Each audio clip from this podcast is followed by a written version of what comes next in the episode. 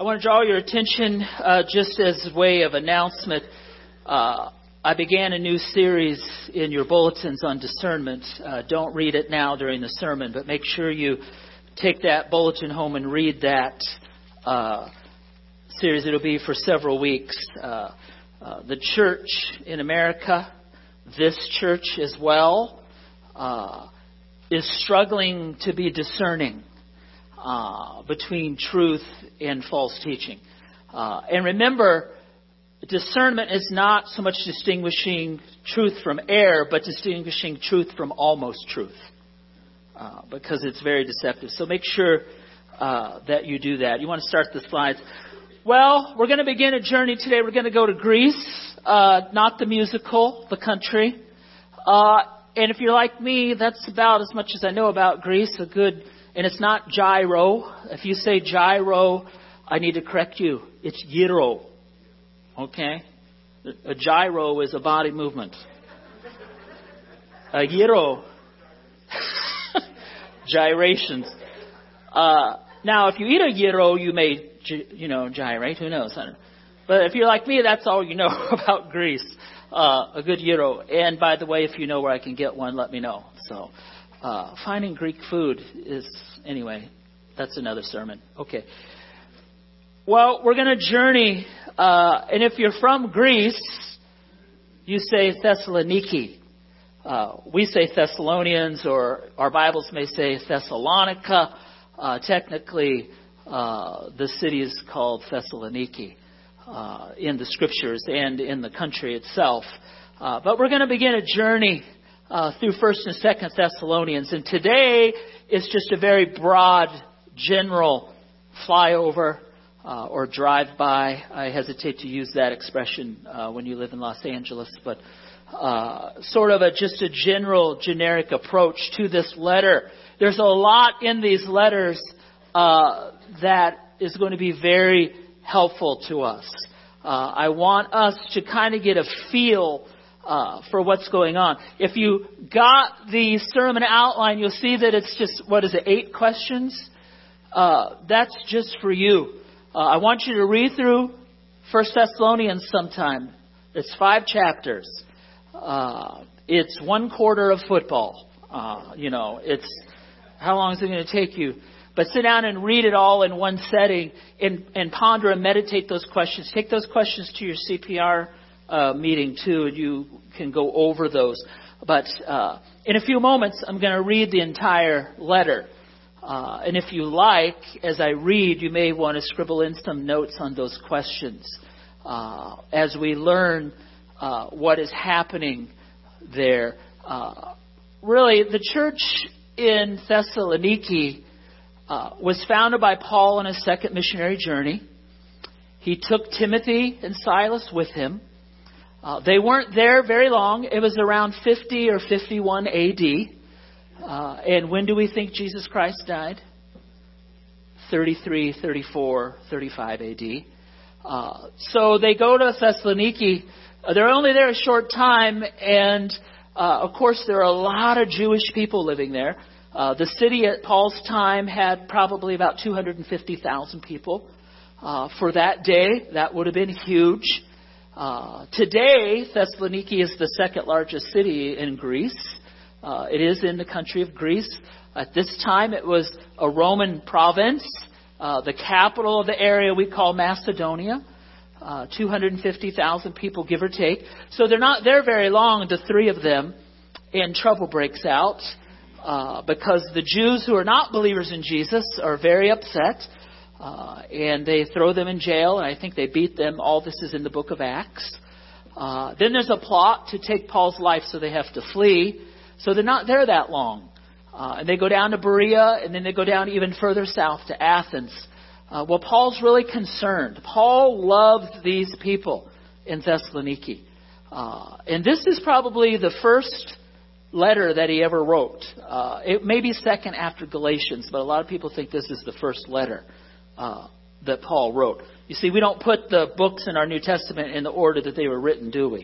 Uh, so you go to First Thessalonians, but it was actually probably the first of the, all the letters. Uh, This is a very young church. Uh, Paul's not there very long, and he has to leave because his life is being threatened. Uh, but he's concerned about getting them up and on their feet. Uh, and remember, at this time, churches would meet in someone's house. And usually it was more than one. So it's probably many houses across the city that had small groups of believers. Uh, so what does Paul do? The book of Acts tells us that he sends Timothy back uh, to them uh, to make sure that they get up and going. Then Timothy returns to Paul and brings a really good report. Uh, but this church is founded during what we in church history might call the heroic age of the church. Uh, because there is unprecedented persecution of the church. Literally hundreds upon hundreds of believers in Jesus being martyred. Uh, leaders as well as lay people. Uh, and that's going to be one of the themes of First Thessalonians and Second Thessalonians. Uh, how we as Christians are called to suffer. Uh, and we have not experienced that. Uh, there's no guarantee that we won't, but by God's grace, we praise Him that we haven't. Uh, but I often wonder uh, how would I respond under threat? Uh, what would I do? Another good question you might want to jot down on your sheet is how does a believer in Jesus prepare to suffer? How does a believer in Jesus prepare for persecution? How do we get ready to suffer? Uh, and he'll address that. Jesus said, They persecuted me. This is a promise. This isn't one of the promises we put on the church sign, or we don't put this on a t shirt, you know. Uh, they persecuted me. I promise you they're going to persecute you. Woo! You know, we don't, that's not, that's not really how we think. We shouldn't think that way. It's not something that we cherish or long for, but it does happen. So, what's happening? First, you have Herod uh, on the throne, uh, and then you have Emperor Claudius. Uh, Stephen becomes the first martyr. Remember, uh, they took him out and they stoned him to death. And as he was being killed, he prayed for those that were killing him. That's that's just foreign to us, isn't it? Someone cuts me off on the freeway, and I'm condemning them to eternity in hell. Uh, and here he is having rocks thrown at him until he dies, uh, which, by the way, is an extremely slow uh, death. Uh, and he's praying for them. But we know James, too, is killed by the sword. Uh, and then Nero takes the throne. Uh, and remember, the church at Thessaloniki is founded in about the year 50. And Paul writes 1st and 2nd Thessalonians in the same year. So we know about Nero a little bit, don't we? A complete psycho, a, a complete egomaniac. Uh, he burned down his own city of Rome and he blamed it on the Christians. And so they're dragged by the hundreds into the Colosseums and the theaters. Uh, and in front of thousands of people, they're tortured and put to death. Uh, many different accounts. Uh, they would do things like, well, Nero would uh, Nero dipped Christians in oil and then crucified them and put the crosses in his own garden and then had garden parties and lit them with the bodies of the saints. Uh, and the, he and his folks would sit there in the light of the burning Christians, uh, enjoying their evening. Uh, they would do things like uh, they would sew animal skins right into the skins of the believers uh, and then put them in the theaters and release wild dogs. Uh, and the dogs thought that these were animals, so they would attack and rip and kill the believers. You know, and we scratch our heads, right? That's one of your questions on your outline. Why does God allow His people to suffer? Uh, and we'll get into that a little bit. It's a it's a hard question, isn't it? Uh, but we live in a fallen world. Uh, we live in a world where Satan has been given quite a bit of influence by God's uh, divine design uh, for now. Uh, we also know that persecution strengthens the church. The saying is the blood of the martyrs is the seed of the church. Uh, persecution weeds out the fakers. Uh, persecution weeds out the nominal believers. Uh, persecution, like when you refine gold through intense heat, it removes all the impurities. And only what is most pure is left, and you get gold. Uh, and really uh, some of the most vibrant testimonies ever within the church come during times of persecution. Uh, so it's all under God's sovereign control. Um, so we already see this. Uh, Paul's second missionary journey. Uh, the church is founded. Paul writes those two letters. And then around 67 AD, Paul is beheaded in Rome. Uh, and in the same year, Peter, after watching his own wife be crucified, uh, he requested to be crucified upside down because he didn't feel worthy uh, to be crucified uh, like Jesus. Uh, so this is a heroic age, unprecedented persecution that this church in Thessaloniki comes into uh, existence. Uh, and so as we go through uh, First and Second Thessalonians, we want to keep that in the back of our minds. That what is going on in the lives of these people when Paul's writing uh, these letters. Uh, and during this time, some of the great church fathers also uh, are martyred. You know, leaders are raised up by God, and they lead for a certain amount of time, and then uh, they're put to death. Uh, you know, Satan will always try to scatter the flock by striking down the shepherd. Uh, but God, by His grace, will raise up more shepherds, uh, you know, to take their place. So you have Ignatius, the bishop of Antioch. I would encourage you to Google these saints and read about their lives. Uh, it's all on historic record. Uh, Ignatius, the bishop of Antioch uh, in Turkey, was martyred. Justin, the apologist, was martyred. Interesting story. A man named Polycarp. Uh, he was actually discipled by John the Apostle, uh, and we have a full record of that.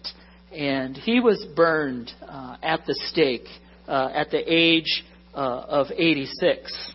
it's very interesting. Let me read to you the account of what happened to him. This Polycarp was the last one of those who had personally taught, was personally taught by the apostles.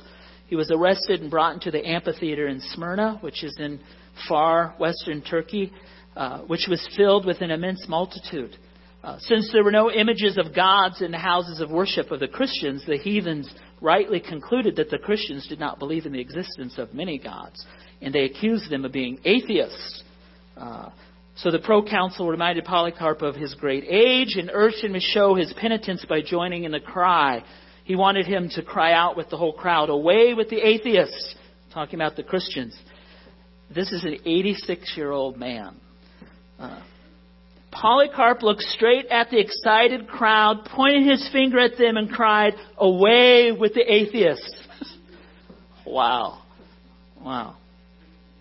Then the proconsul said, Revile Christ, and I will release you. Uh, but Polycarp answered, Eighty and six years have I served him, and he has never done me wrong. How can I blaspheme him, who is my king, who has saved me? I am a Christian. To the crowd, the proconsul then proclaimed, Polycarp has confessed himself to be a Christian. And the crowd yelled, Let him be burned. Uh, wood was collected, made into a pile, and he was. Uh, he asked them, Please do not fasten me to the stake. Leave me just as I am, because he who strengthens me to endure the flames will also enable me to stand firm at the stake without being fastened with the nails. So the wood was piled. Uh, they didn't tie him to the stake. They granted his request, so he just stood there on his own. Uh, and they lighted the wood pile. Uh, and he prayed with a loud voice so that many could hear him. Lord God Almighty, Father of our Lord Jesus Christ, I praise thee that you have judged me worthy of this day and of this hour to participate in the number of thy witnesses and in the cup of thy Christ. And the flames consumed him. Uh, that happened around 155.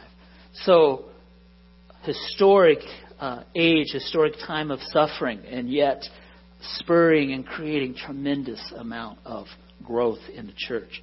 How would you respond? Uh, we don't have to answer that out loud, but is your faith in Jesus Christ deep enough and real enough and true enough to face the flames if it had to, uh, to, to face confiscation of property, to face arrest.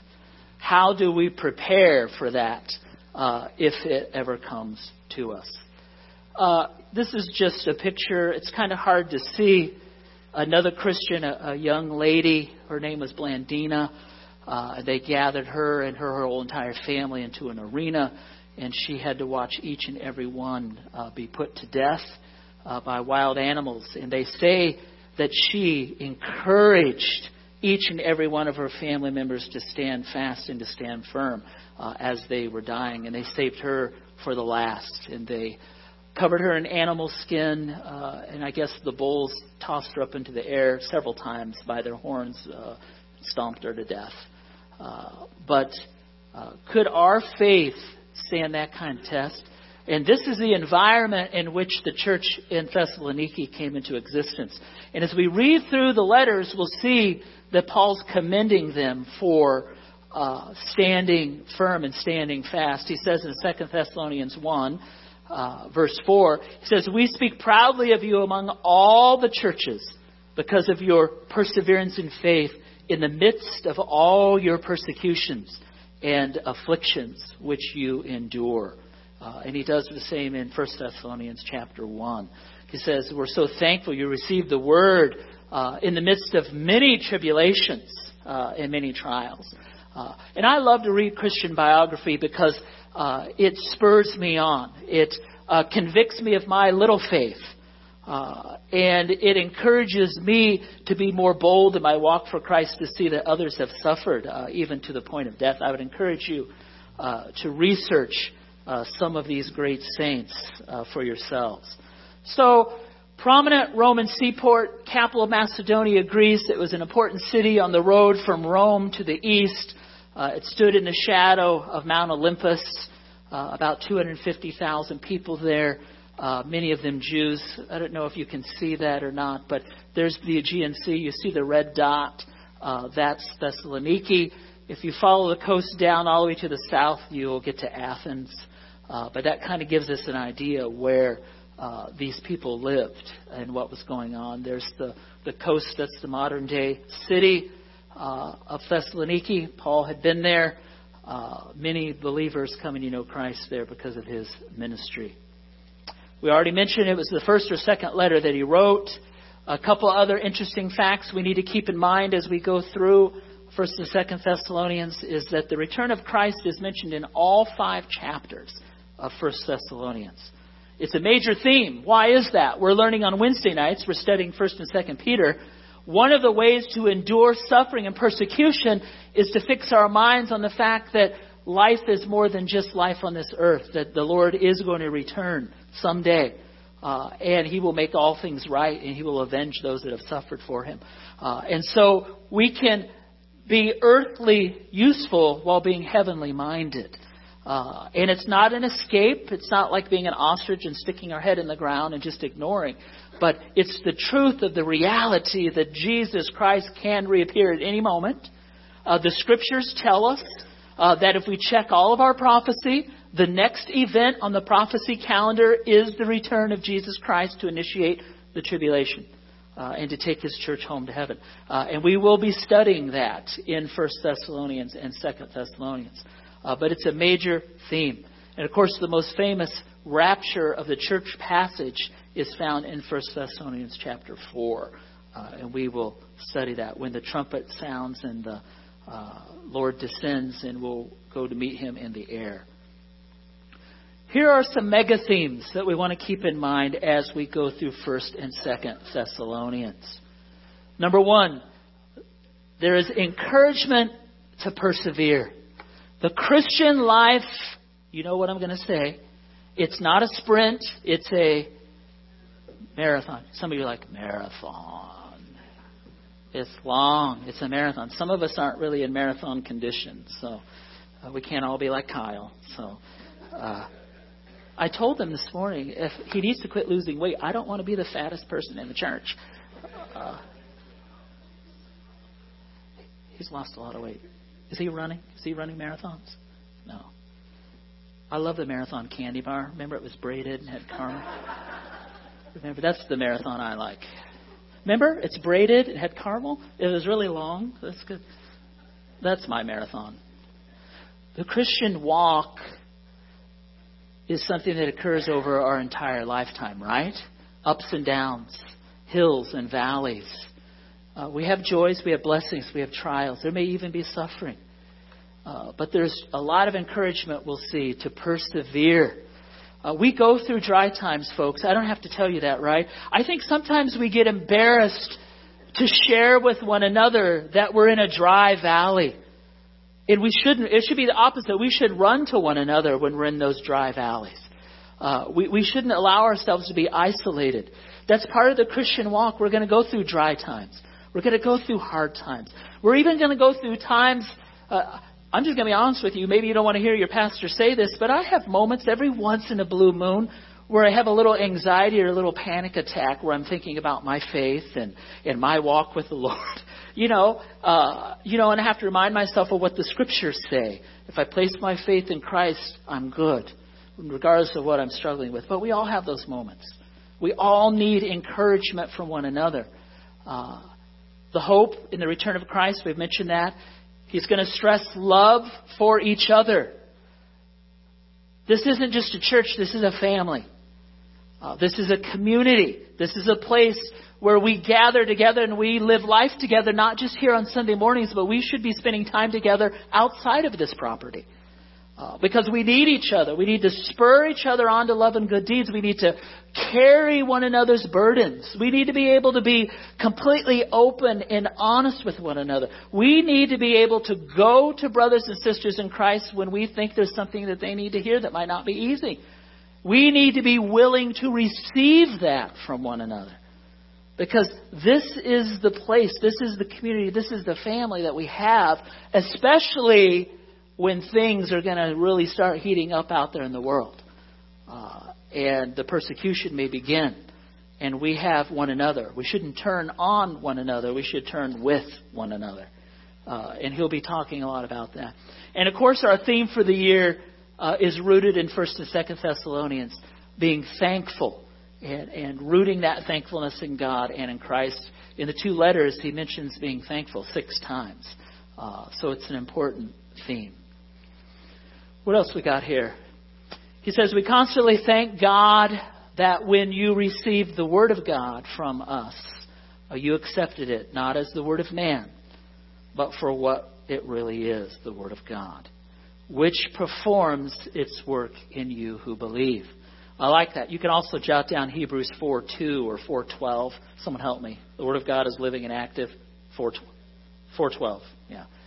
Uh, Hebrews 412 Word of God is living and active, sharper than a double-edged sword, able to penetrate both soul and spirit, joints and marrow. Uh, the Word of God, that's why it's important to be in the Scriptures, because it's a living Word.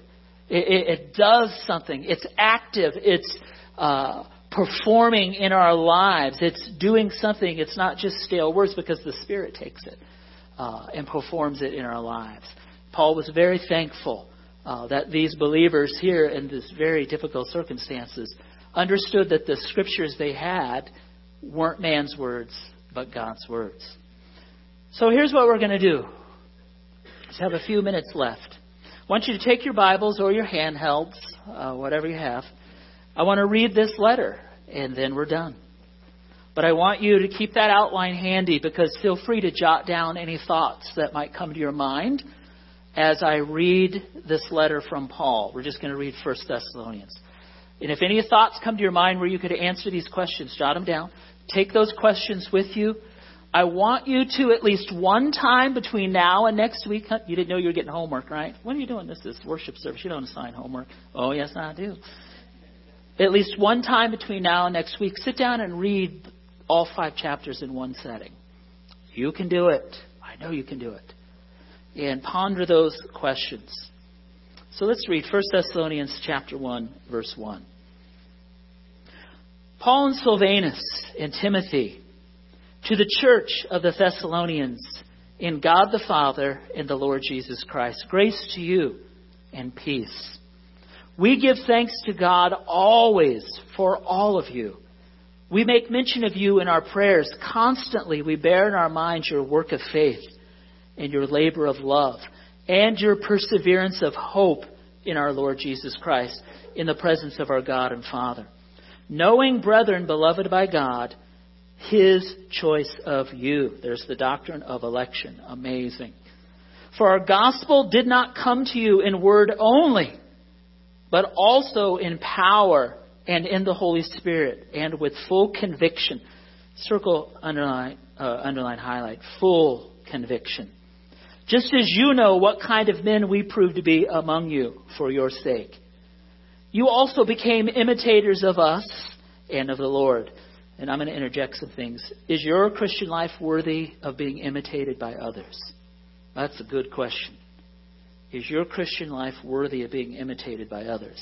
That is, should be a goal of our lives. Having received the word in much tribulation with the joy of the Holy Spirit, so that you became an example to all the believers in Macedonia and in Achaia. For the word of the Lord has sounded forth from you, not only in Macedonia and Achaia, but also in every place your faith toward God has gone forth, so that we have no need to say anything about you. For they themselves report about us what kind of reception we had with you, and how you turned to God from your idols to serve a living and true God, and to wait for his Son from heaven, whom he raised from the dead. That is Jesus who rescues us from the wrath to come. It's a reference to the tribulation, the great tribulation. That right there, folks, says if you're a believer in Jesus, you will not be here during the Great Tribulation. I know some of our dear brothers and sisters in Christ think differently, but First Thessalonians will prove beyond a shadow of a doubt that the church will not be here during the Great Tribulation. Chapter 2. For you yourselves know, brethren, that our coming to you was not in vain, but after we had already suffered and been mistreated in Philippi, as you know, we had the boldness in our God to speak to you the gospel of God amid much opposition. There'll always be opposition to the word, folks. Always. If you're looking for an opportunity to witness and share the gospel with no opposition, you're not going to find it. You're not going to find it. Verse 3 For our exhortation does not come from error or impurity or by way of deceit. But just as we have been approved by God, to be entrusted with the gospel. So we speak not as pleasing men, but we speak in order to please God, who examines our hearts. For we never came with flattering speech, as you know, nor did we come with a pretext for greed. God is our witness. Nor did we seek glory from men, either from you or from others, even though as apostles of Christ we could have asserted our authority. But we proved to be gentle among you, as a nursing mother tenderly cares for her own children. Having so fond an affection for you, we were well pleased to impart to you not only the gospel of God, but we also imparted to you our own lives, because you had become so very dear to us. For you recall, brethren, our labor and our hardship, how working night and day, so as not to be a burden to any of you, we proclaim to you the gospel of God. You are witnesses, and so is God, how devoutly and uprightly and blamelessly we behave toward you believers. Just as you know how we were exhorting and encouraging and imploring each one of you as a father would his own children, so that you would walk in a manner worthy of the God who calls you into his kingdom and glory. You know, are, are we walking in a manner that's worthy of our calling when we came to Christ? Uh, are we still walking in that way? For this reason, we also constantly thank God that when you received the Word of God, which you heard from us, you accepted it not as the Word of men, but for what it really is, the Word of God, which also performs its work in you who believe. For you, brethren, became imitators of the churches of God in Christ Jesus that are in Judea. For you also endured the same sufferings at the hands of your own countrymen, even as they did from the Jews, who both killed the Lord Jesus and the prophets and drove us out. They are not pleasing to God, but hostile to all men, hindering us from speaking to the Gentiles so that they may be saved, with the result that they always fill up the measure of their sins. But wrath has come upon them to the utmost. But we, brethren, having been taken away from you for a short while, in person, not in spirit, were all the more eager with great desire to see your face. For we wanted to come to you. I, Paul, more than once, and yet Satan hindered us. That's interesting. For who is our hope or joy or crown of exaltation? Is it not even you in the presence of our Lord Jesus at his coming? For you are our glory and joy.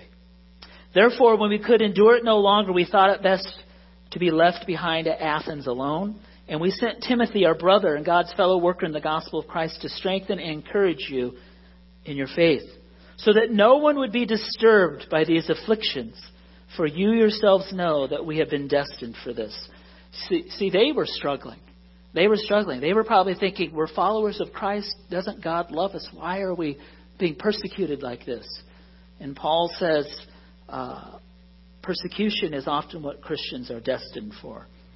For indeed, when we were with you, we kept telling you in advance that we were going to suffer affliction. And so it came to pass, as you know. For this reason, when I could endure it no longer, I also sent to find out about your faith for fear that the tempter might have tempted you and our labor would be in vain. But now that Timothy has come to us from you and has brought us good news of your faith and love, and that you always think kindly of us, longing to see us just as we also long to see you. For this reason, brethren, in all our distress and affliction, we were comforted about you through your faith. For now we really live if you stand firm in the Lord. For what thanks can we render to God for you in return for all the joy with which we rejoice before our God on your account? As we, night and day, kept praying most earnestly that we may see your face and may complete what is lacking in your faith. See, that's awesome. Just by living for the Lord, they were an encouragement to one another. You know, so we should be talking with one another and sharing with one another about our, our journey and our following Christ. And, and because we gain strength and we gain encouragement by uh, talking to one another and sharing uh, about the difficulties and about how we're continuing in the faith. Verse 11. Uh, now, uh, did I skip anything? Verse 11, is that right? Okay. Now may our God and Father Himself and Jesus our Lord direct our way to you. And may the Lord cause you to increase and abound in love for one another and for all people, just as we also do for you, so that He may establish your hearts without blame in holiness before our God and Father at the coming of our Lord Jesus Christ with all His saints. Finally, then, brethren, we request and we exhort you in the Lord Jesus that as you receive from us instruction as to how you ought to live and please God, just as you actually do live, that you excel still more. For you know what commandments we gave you by the authority of the Lord Jesus. For this is the will of God, your sanctification. That is, that you abstain from all sexual immorality. That each of you know how to control his own body in sanctification and honor, not in lustful passion like the unbelieving Gentiles do who do not know God. And that no man transgress or defraud his brother in this matter, because the Lord is the avenger in all these things, just as we also told you before and solemnly warned you. For God has not called us for the purpose of impurity, but in sanctification he called us. So he who rejects this is not rejecting man, but is rejecting the God who gives his Holy Spirit to you. Now, as to the love of the brethren, you have no need for anyone to write to you, for you yourselves are taught by God to love one another. For indeed, you do practice it toward all the brethren who are in all Macedonia. But we urge you, brethren, to excel. This is the second time he said this. Excel still more. And to make it your ambition. Make it your ambition to lead a quiet life and attend to your own business and work with your hands, just as we commanded you, so that you will behave properly toward outsiders and unbelievers and not be in any need of anything. But we do not want you to be uninformed, brethren, about those who have died or fallen asleep, so that you will not grieve as do the rest of the world who have no hope. For if we believe that Jesus died and rose again, even so God will bring with him those who have already fallen asleep in Jesus. For this we say to you by the word of the Lord, that we who are alive and remain until the coming of the Lord will not go before those who have already fallen asleep. For at the rapture of the church, the Lord himself will descend from heaven with a shout, with the voice of the archangel, and with the trumpet of God, and the dead in Christ will rise first. Then we who are still alive at that time will remain, and remain will be caught up into the air together with them in the clouds to meet the Lord in the air and so we shall always be with the Lord. What does verse 18 say? Read it with me. Therefore, comfort one another with these words. Now, as to the times and the epochs of the end, brethren, you have no need of anything to be written to you, for you yourselves know full well that the day of the Lord will come just like a thief in the night.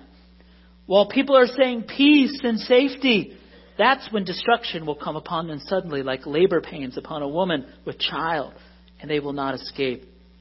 But you, brethren, are not in darkness, that that day would overtake you like a thief.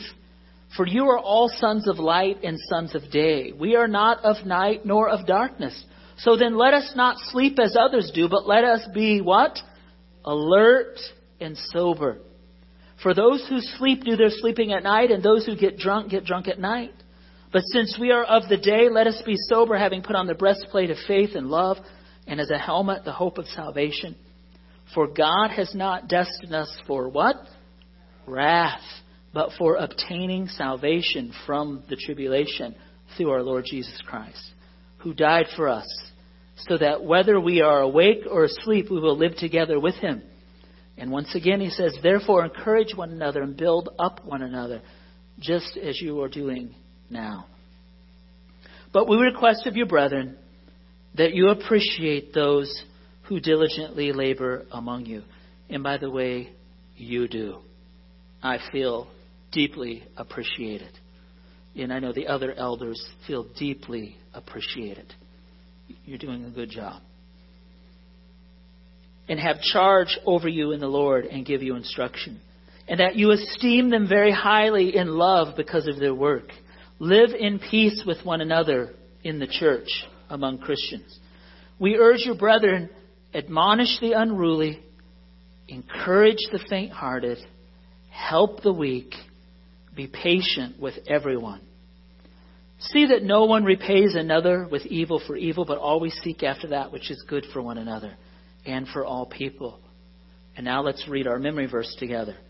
Rejoice always Pray without ceasing.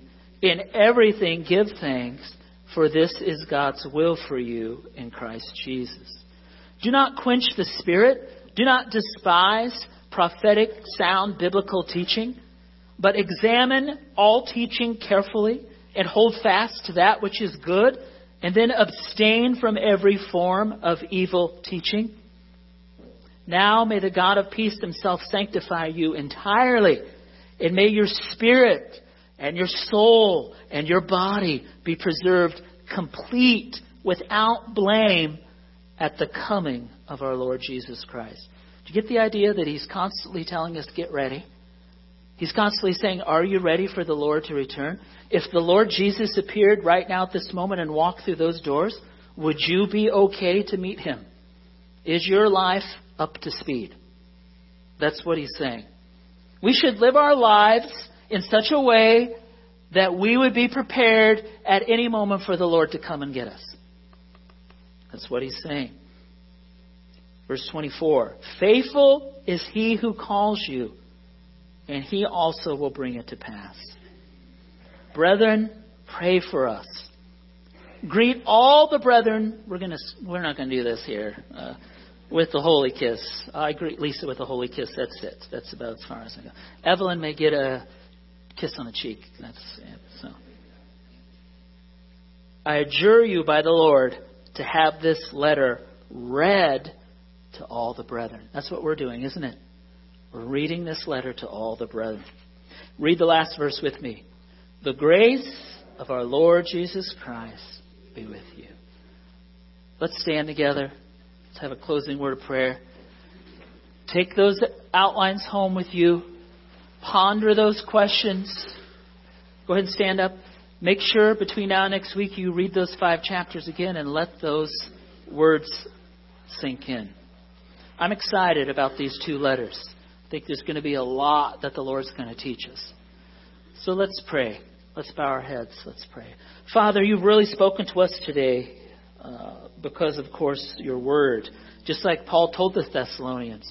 When they received the salvation and the word for the first time, they received it like it came from you, which it did.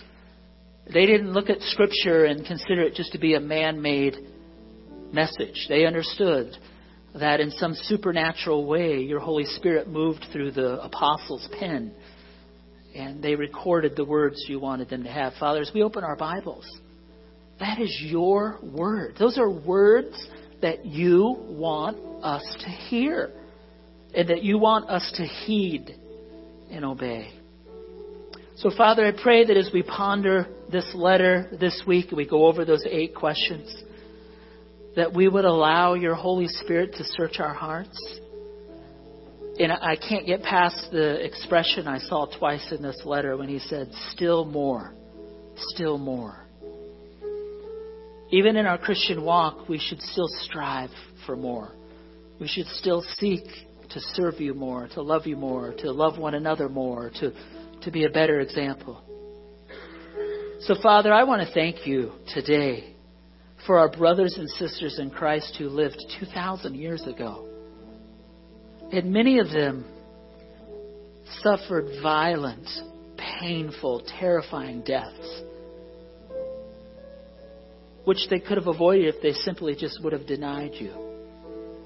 But they didn't do that. They chose, within their deep conviction of the truth, to stand firm. And may we just look at their lives and be encouraged and be spurred on uh, to be a better testimony to the world, uh, to be a bolder testimony, to have a deeper conviction about spiritual things and holiness in, in light of the truth that we know you will return. So, Father, thank you for today. It's very refreshing. It's very encouraging to be together. Uh, we just pray that you have been pleased uh, with all that's happened here and that you're pleased with our hearts uh, as we bow before you. And we give you all the glory and the praise and the honor that you and you alone deserve. And we do that in Jesus' name. Amen. Hey, thanks for being here today. Hope you were blessed. And Lord willing, we will see you next week.